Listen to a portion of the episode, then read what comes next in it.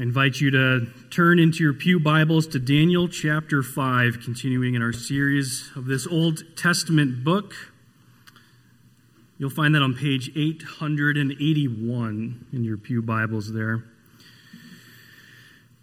Once again, like we've been doing this whole time with Daniel, we're going to see some familiar themes going on here. But this is an account that you're most likely familiar with. It's the Feast of Belshazzar and the handwriting on the wall. This is a very sobering text for us this morning because it really, at its core, confronts us with sin, confronts us with our sin, but then how we respond to that sin. So I encourage you this morning as we read this text and explore it together, to do a real deep dive into your souls, examine yourself, and ask the question, what am I doing with my sin? Let's turn to our text this morning. Daniel chapter 5, we'll read the entirety of the chapter. This is the word of the Lord. King Belshazzar made a great feast for a thousand of his lords and drank wine in front of the thousand. Belshazzar, when he tasted the wine, commanded that the vessels of gold and of silver that Nebuchadnezzar his father had taken out of the temple in Jerusalem be brought, that the king and his lords, his wives, and his concubines might drink from them. Then they brought in the golden vessels that had been taken out of the temple, the house of God in Jerusalem, and the king and his lords, his wives, and his concubines drank from them. They drank wine and praised the gods of gold and silver, bronze, iron, wood, and stone. Immediately the fingers of a human hand appeared and wrote on the plaster of the wall of the king's palace opposite the lampstand. And the king saw the hand as it wrote. Then the king's color changed and his thoughts alarmed him. His limbs gave way and his knees knocked together. The king called loudly to bring in the enchanters, the Chaldeans, and the astrologers. The king declared to the wise men of Babylon, whoever reads this writing and shows me its interpretation shall be clothed with purple and have a chain of gold around his neck and shall be the third ruler in the kingdom. Then all the king's wise men came in, but they could not read the writing or make known to the king the interpretation. Then King Belshazzar was greatly alarmed, and his color changed, and his lords were perplexed. The queen, because of the words of the king and his lords, came into the banqueting hall, and the queen declared, O king, live forever. Let not your thoughts alarm you or your color change. There is a man in your kingdom in whom is the spirit of the holy gods. In the days of your father, light and understanding and wisdom like the wisdom of the gods were found in him. And King Nebuchadnezzar your father the king, made him chief of the magicians, enchanters, Chaldeans, and astrologers. Because an excellent spirit, knowledge, and understanding to interpret dreams, explain riddles, and solve problems were found in this Daniel, whom the king named Belteshazzar. Now let Daniel be called, and he will show the interpretation. Then Daniel was brought in before the king. The king answered and said to Daniel, You are that Daniel, one of the exiles of Judah, whom the king my father brought from Judah. I have heard of you that the spirit of the gods is in you, and that light and understanding and excellent wisdom are found in you. Now the wise men, the enchanters, have been brought in before me to read this writing and make known to me its interpretation, but they could not show the interpretation of the matter. But I have heard that you can give interpretations and solve problems. Now if you can read the writing and make known to me its interpretation, you shall be clothed with purple and have a chain of gold around your neck, and shall be the third ruler in the kingdom. Then Daniel answered and said before the king, Let your gifts be for yourself, and give your rewards to another. Nevertheless, I will read the writing to the king, and make known to him the interpretation. O king, the Most High God gave Nebuchadnezzar your father kingship and greatness and glory and majesty. And because of the greatness that he gave him, all peoples, nations, and languages trembled and feared before him. Whom he would, he killed, and whom he would, he kept alive. Whom he would, he raised up, and whom he would, he humbled. But when his heart was lifted up and his spirit was hardened, so that he dealt proudly, he was brought down from his kingly throne, and his glory was taken from him. He was driven from among the children of mankind, and his mind was made like that of a beast, and his dwelling was with the wild donkeys. He was fed grass like an ox, and his body was wet with the dew of heaven until he knew that the Most High God rules the kingdom of mankind and sets over it whom he will. And you, his son, Belshazzar, have not humbled your heart, though you knew all this. But you have lifted up yourself against the Lord of heaven, and the vessels of his house have been brought in before you, and you and your lords, your wives, and your concubines have drunk wine from them. And you have praised the gods of silver and gold, of bronze, iron, wood, and stone, which do not see or hear or know, but the God in whose hand is your breath and whose are all your ways, you have not honored. Then from his presence the hand was sent, and this writing was inscribed. And this is the writing that was inscribed, Mene, Mene, Tekel, and Parson. This is the interpretation of the matter. Mene, God has numbered the days of your kingdom and brought it to an end. Tekel, you have been weighed in the balances and found wanting. Peres, your kingdom is divided and given to the Medes and Persians. Then Belshazzar gave the command, and Daniel was clothed with purple, a chain of gold was put around his neck, and a proclamation was made about him that he should be the third ruler in the kingdom. That very night, Belshazzar, the Chaldean king, was killed, and Darius the Mede received the kingdom, being about 62 years old. Thus far, the reading of God's word. Shall we pray? Father in heaven, very simply, we ask this morning that you show us Jesus Christ. In his name, amen. Well, it was the year 2008, and in that year, the United States of America, and then subsequently the rest of the entire world, experienced a global financial crisis. Prior to the COVID-19 recession in 2020, it was considered perhaps by many economists to have been the most serious financial crisis since the Great Depression. As our trusty friend Wikipedia tells us, predatory lending, targeting low-income home buyers, excessive risk-taking by global financial institutions, and the bursting of the United States housing bubble culminated in what you could call a perfect storm. Financial institutions worldwide suffered severe damage, reaching a climax with the bankruptcy of Lehman Brothers on September 15, 2008, and a subsequent international banking crisis.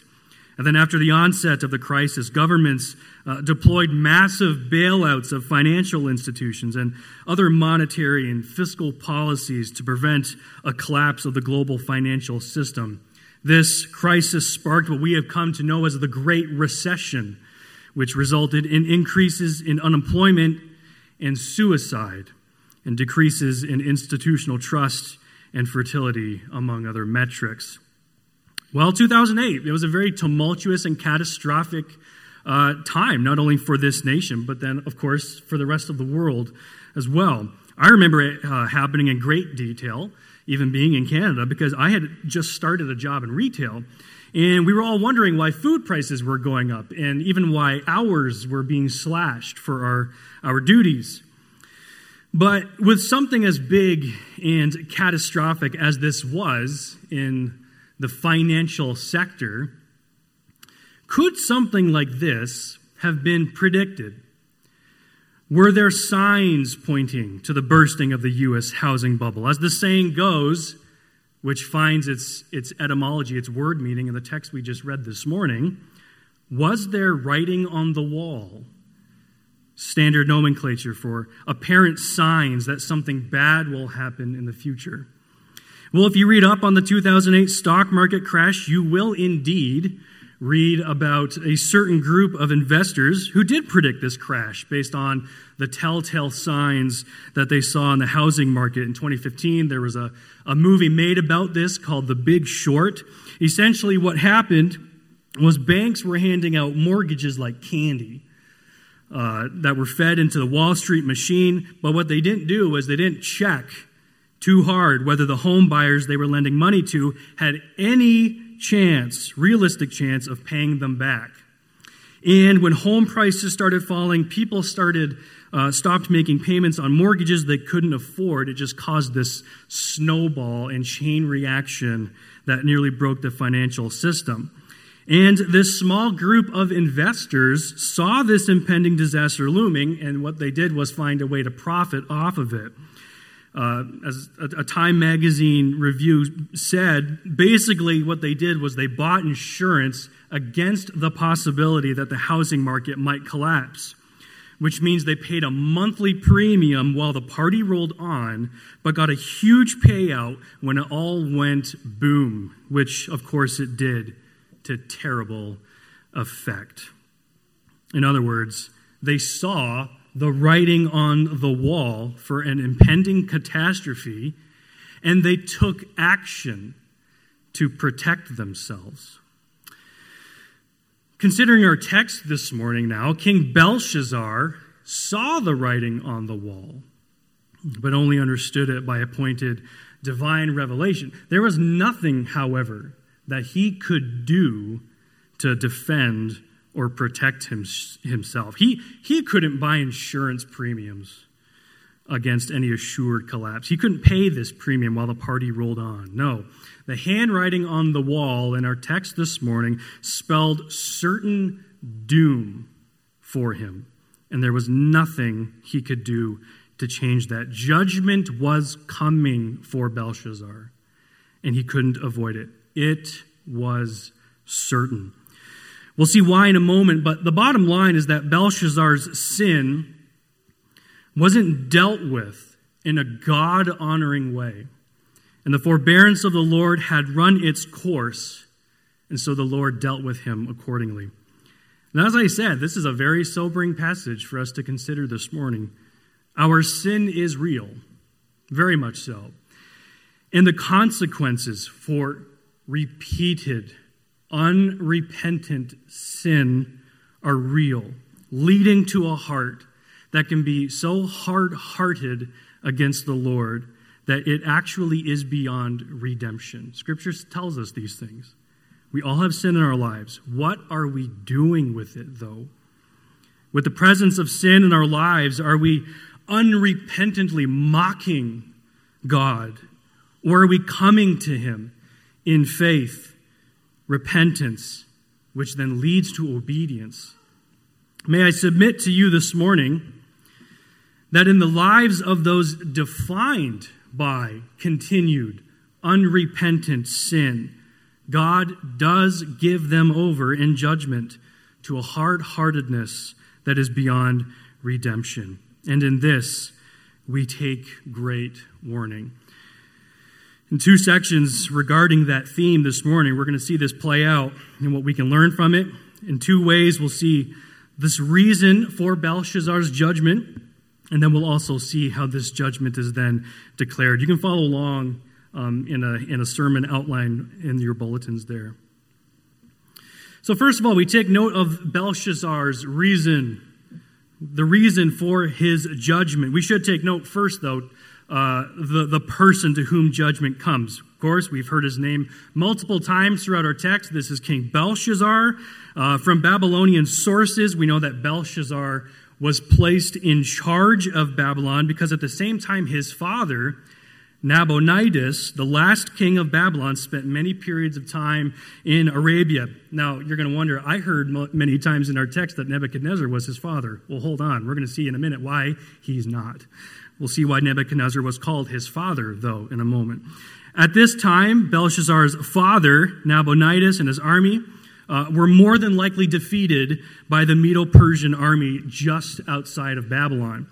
And this great feast that is put on here by Belshazzar was probably a defiant act, a bold display of invulnerability, if you will. And it's in the context of this feast where the reason for Belshazzar's judgment takes place. This is about the year 539 BC, the year of Babylon's fall, many years after the death of Nebuchadnezzar. Look at verses 1 through 4 with me. And it spells out very clearly this sacrilege that King Belshazzar committed.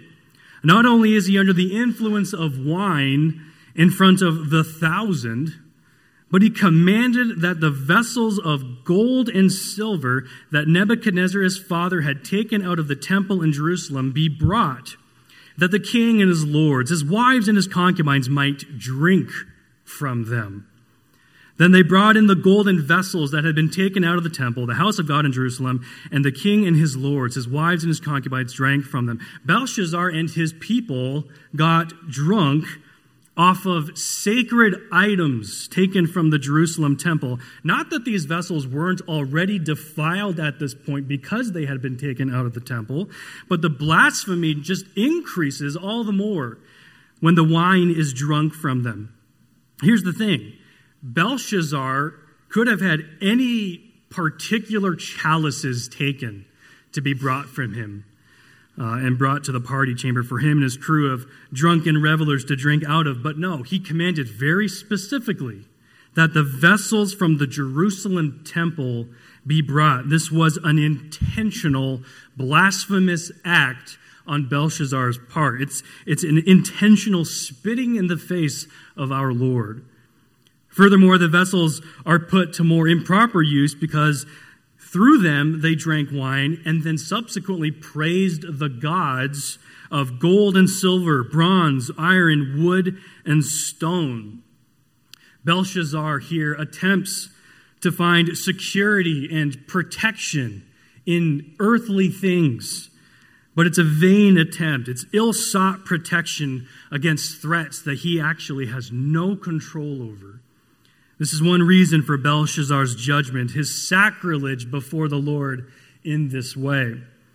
Well, another reason for judgment is Belshazzar doesn't recognize that he must humble himself before God like his predecessor. Now, Daniel recounts for Belshazzar what exactly happened to his predecessor, Nebuchadnezzar. He begins in verse 18 by saying, "O king, the Most High God gave Nebuchadnezzar your father kingship and greatness, glory and majesty." Now, going back to this usage of the word father in relation to Nebuchadnezzar, we know with historical records that Nebuchadnezzar wasn't Belshazzar's biological father. So why use this word father to describe him? It appears very intentional. Generally speaking, the word father in ancient writings such as this can also denote predecessor, your father, the king, even though he's not your biological father, the one who came before you. But it strikes a chord within us as we read this text in conjunction with Daniel chapter 4 and what came before it, the one that documents Nebuchadnezzar's own sin of pride, of his subsequent humbleness before the Lord.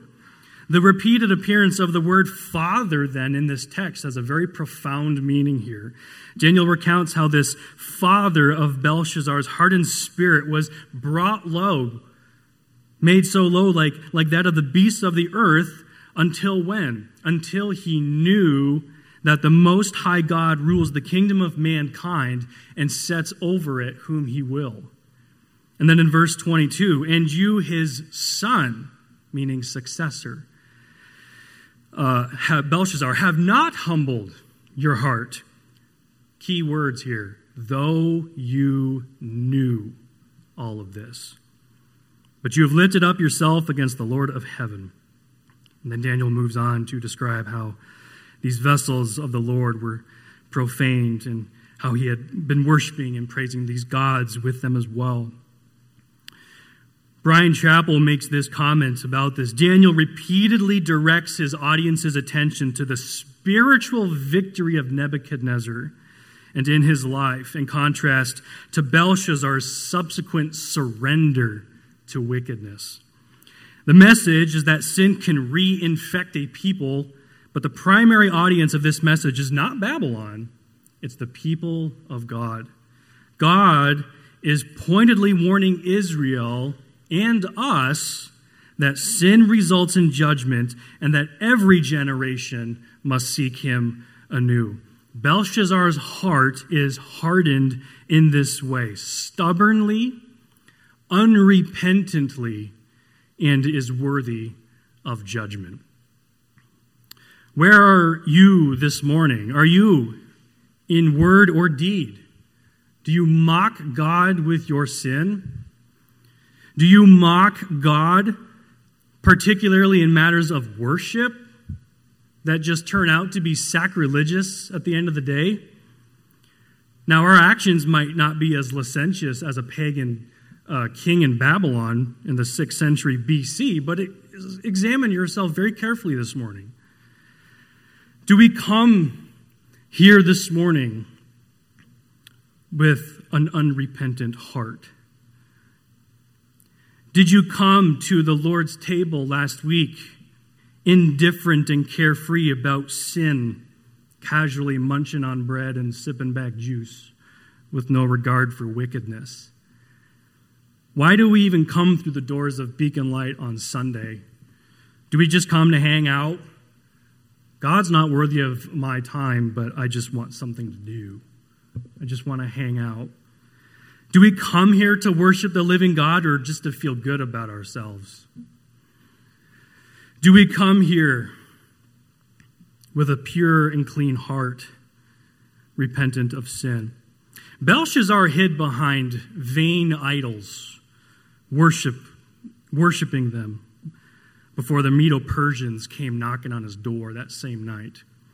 What are you hiding behind? Money? Sex? Power? Authority? None of these will protect you from the wrath of God. One of the resources that I had consulted for this text speaks about the willful ignorance when it comes to sin. And it says this: because of sin, human beings have the ability to induce within themselves a willful ignorance of the truth, so that what should be obvious to them is nevertheless lost upon them. They're ignorant of it, not because they lack exposure to it, but because they choose to deny what is plain to them. There is no question that Belshazzar had heard about what happened to Nebuchadnezzar, how God humbled him, restored him, and how Nebuchadnezzar rendered praise unto God afterwards. One author wrote, but in his pride and folly, Belshazzar seems blissfully unaware of this. And yet we learn from the Apostle Paul that willful ignorance operates in every fallen heart, as people suppress the knowledge of God to such an extent that they become ignorant of him, even to the point of denying his existence as they worship idols. Do you take what you learn from faithful preachers of the gospel and just let it slide past your head in willful ignorance? Or do you genuinely seek to change from it, assuming what you hear preached was indeed faithful to the gospel? Continued, unrepentant sin and blasphemy and willful ignorance of truth lead to judgment beyond redemption. Jeremiah 6:15 says, were they ashamed when they committed abomination? No, they were not at all ashamed. They did not know how to blush. Therefore, they shall fall among those who fall. At the time that I punish them, they shall be overthrown, says the Lord. It's a sobering point for us this morning. Our second point, then, moves to declare this judgment. Immediately after Belshazzar's sacrilege, the supernatural writing on the wall takes place. Notice how it says it's opposite the lampstand there. This is very intentional for it to be illuminated for all to see, but yet not able to be interpreted. Now, of course, this puts an incredible amount of fear in the heart of the king. If you were to interpret this text literally, when it says that his limbs gave way and his knees knocked together, it literally means the joints of his loins were loosened. He's scared. He's fearful. There's no doubt we too would be frightened at this sight of a human hand appearing out of nowhere, writing on a wall. And to relieve his fears, the king asks his wise men to read and interpret the king once again. How many times have we seen this take place in the book of Daniel this far? The wise men of Babylon are rendered useless. It's going to take divine understanding and wisdom once again, and then once again. This paves way for the servant of the Lord. Daniel, who's a very old man at this point, by the way, to make his way onto the scene. The queen, in other words, the queen mother, Belshazzar's mom, reminds Belshazzar of Daniel. She tells him, there's a man in your kingdom in whom is the spirit of the holy gods. In the days of your father, light and understanding and wisdom like the wisdom of the gods were found in him. Notice those words describing Daniel. This man of light and understanding of wisdom will soon pronounce judgment on the king. Remember this, light casts out darkness, and that's about, and points it out, and we're about to see that happen here in our text. Now, what's so ironic about this account, really, is the meaning of names. So we have here a frightened king who seeks to understand the importance of this handwriting on the wall, and so has Daniel brought in to interpret it for him, probably in hopes of saving the day, so to speak. Now, Belshazzar's name means Bel, or Marduk, protect the king. Bel/Marduk is the chief god of the city of Babylon. The Babylonian name given to Daniel is Belteshazzar, very close to Belshazzar. As our text tells us, Belteshazzar means lady or wife of Bel, protect the king. Now we know in retrospect that the king will certainly not be protected that night, especially once he's given the interpretation of the handwriting on the wall, for God that night will appoint his Hebrew child of Israel to announce judgment. Daniel's Hebrew name means God is my judge. Belshazzar can't take any comfort in the Babylonian given name of Daniel, but he very much should fear the Hebrew name of Daniel. God is my judge. There will be no protection. God is most certainly the supreme judge here.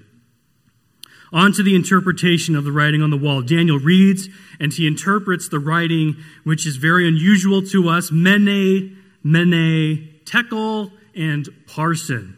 These words are written in Aramaic. A great portion of Daniel is written in Aramaic and Hebrew. But it's actually a form of sequence of weights decreasing in units of money from a mina to a shekel to a half shekel.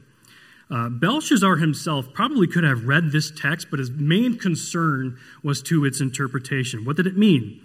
What Daniel actually does here is he takes these monetary weights of measurement and turns them into their verb form with different vowels attached to the Aramaic consonants, which, when translated, reads something like this: numbered, weighed, and divided. In most study Bibles, footnotes are very helpful in pointing that out to us. In other words, the Lord had numbered Belshazzar's kingdom, bringing it to an end because he had been weighed in the balance and found wanting, which means he lacked all that is needed or expected. And some scholars think that the repetition of numbered may suggest that all of this will occur relatively quickly, which we know it did. Verses 30 through 31, that very night, Belshazzar, the Chaldean king, was killed, and Darius the Mede received the kingdom, being about 62 years old. One Old Testament professor makes this observation on that night. Greek historians both recount the fall of Babylon to the Medes and Persians. One of them describes how the invaders rushed into the palace and discovered the king on his feet with his drawn scimitar, which is a very short curved sword, in his hand. By sheer weight of numbers, they overwhelmed him, and not one of his retinue escaped. They were all cut down. Thus, God judges the proud, impious Belshazzar, as Daniel foretold. Cyrus waited for a drunken feast and a man in his sin to make his move. Well, let's revisit the question asked at the beginning of this message. What are we doing with our sin? Where are we? You and me. Where are we this morning with that question? There's a very stark warning in this passage to those who remain cavalier about their sin, those who don't pursue godliness and righteousness, even those who call themselves Christians, even those who faithfully attend church every Sunday. The warning that Scripture gives us is that God gives hard-hearted sinners over to their sin. 3 times in Romans chapter 1, we read of God giving up sinners to their hardened hearts, giving them over, and that giving them over to their sins leads to judgment, even though the giving over is already the beginning of the judgment. Here's the warning. Do not presume upon God's forbearance and his mercy and continue sinning. Hebrews 10:26 through 27 says this. They're very concerning words here. Take them seriously. For if we go on sinning deliberately after receiving the knowledge of the truth, there no longer remains a sacrifice for sins, but a fearful expectation of judgment and a fury of fire that will consume the adversaries. 2 Peter tells us that it would be better for sinners never to leave the world than to have Christ follow him for a season, but then walk away from their supposed Christian confession, indicating that they were never saved in the first place. Peter even says this, the last state has become worse for them than the first. In other words, their knowledge and experience of the Christian life make them more accountable to God. And if in their sin they walk away, they're like a dog that returns to the vomit of the world. Did you know you're coming here to church on Sunday morning and hearing the gospel makes you more accountable to God? If we're more egregious in our sin, these are serious words we have to deal with here.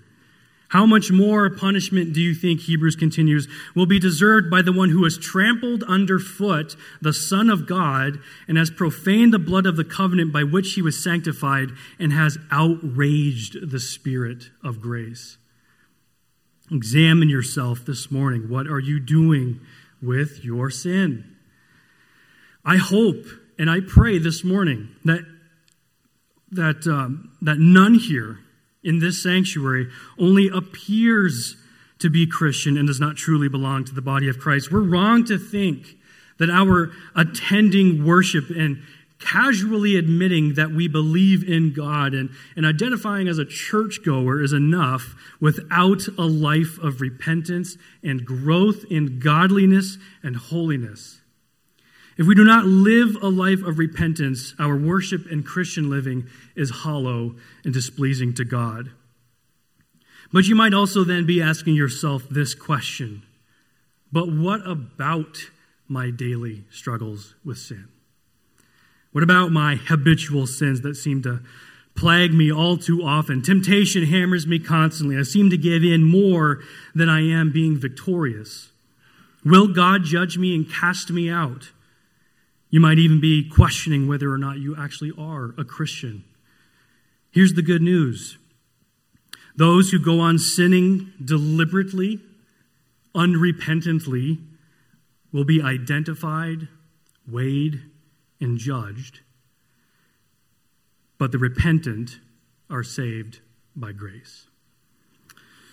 Not by any security or protection in the things of this world. Not by behavior modification programs, accountability groups, by doing more, but saved by grace. All you need to do is look to the person of our Lord Jesus Christ by faith. Recognize your sin, recognize all your flunks, all your failures, but also recognize that we're not called to just feast our eyes and focus on that constantly, but to feast our eyes on Jesus Christ when he was nailed to the cross, and in whom, when our sins were imputed to him, he was declared as one found wanting. He was declared as the one numbered, weighed, and divided, so that we wouldn't have to be. We would not be found wanting or lacking all that is needed or expected, but that we would have everything we need in Jesus, including the gifts of faith and repentance. In our daily struggle with sin and our desire to grow in holiness, we need to, in some measure, collapse into this very healthy and spiritual despair of any works that we can do to get us right with God and recognize our sinfulness. And there we can find God in his open embrace to forgive sinners. There is your union with Christ. In him, he preserves us and enables us to live a life of repentance and faith and obedience because he gives us that strength and he will never let you go. Now, I titled this message, Hands. Which hand do you focus more on? If you have put your faith in Jesus, I implore you this morning, do not fear the hand writing on the wall, but look in holy fear to the nail-pierced hands. If you profess Christ as Savior this morning, look to him by faith alone to bring you victory over your sins. We have this full assurance of faith. Just before those verses in Hebrews I read earlier that depict judgment for those who go on sinning deliberately and unrepentantly, it says this: "Therefore, brothers, since we have confidence to enter the holy places by the blood of Jesus, by the new and living way that he opened for us through the curtain, that is, through his flesh, and since we have a great priest over the house of God, let us draw near with a true heart, in full assurance of faith, with our hearts sprinkled clean from an evil conscience, and our bodies washed with pure water, let us hold fast the confession of our hope without wavering. Why? For he who promised is faithful." Sanctification and growth in holiness, if we're being honest with ourselves, can be 2 steps forward, but then 3 steps back. But take heart. The curtain is open, the throne room is accessible, and we can draw near in confession of sin. There we do not find a hand writing on the wall, but nail-pierced hands that give us an encouraging squeeze on the shoulder, that embrace us and lift our downcast heads and eyes into his loving eyes, promising that he is faithful and just to forgive us our sins and to cleanse us from all unrighteousness. Amen. Let's pray. Father, we are ever mindful of words. And at times when we read your word, we can see such a stark contrast between mercy and grace, but then when we read about judgment, help us to remember, though, that even in words of judgment, these warnings that we read about, that is indeed you and your grace and your mercy giving us these warnings in the first place. Help us to take them to heart. Father, I pray that for anyone here this morning who struggles with sin immensely, no matter to what degree, Father, that they know that they can continue to come to you in repentance and faith, and that you are just and willing to forgive them of all their sins, to cleanse them of all unrighteousness. But Lord, may we not just leave it there and continue sinning just so we can continue to experience that. But Lord, may we take that treasure of truth, and may that embolden us and motivate us to live lives worthy of godliness and of holiness, that we may not continue to be stuck in ruts of sin, but Lord, that we may experience true victory in Jesus. In his name we pray. Amen.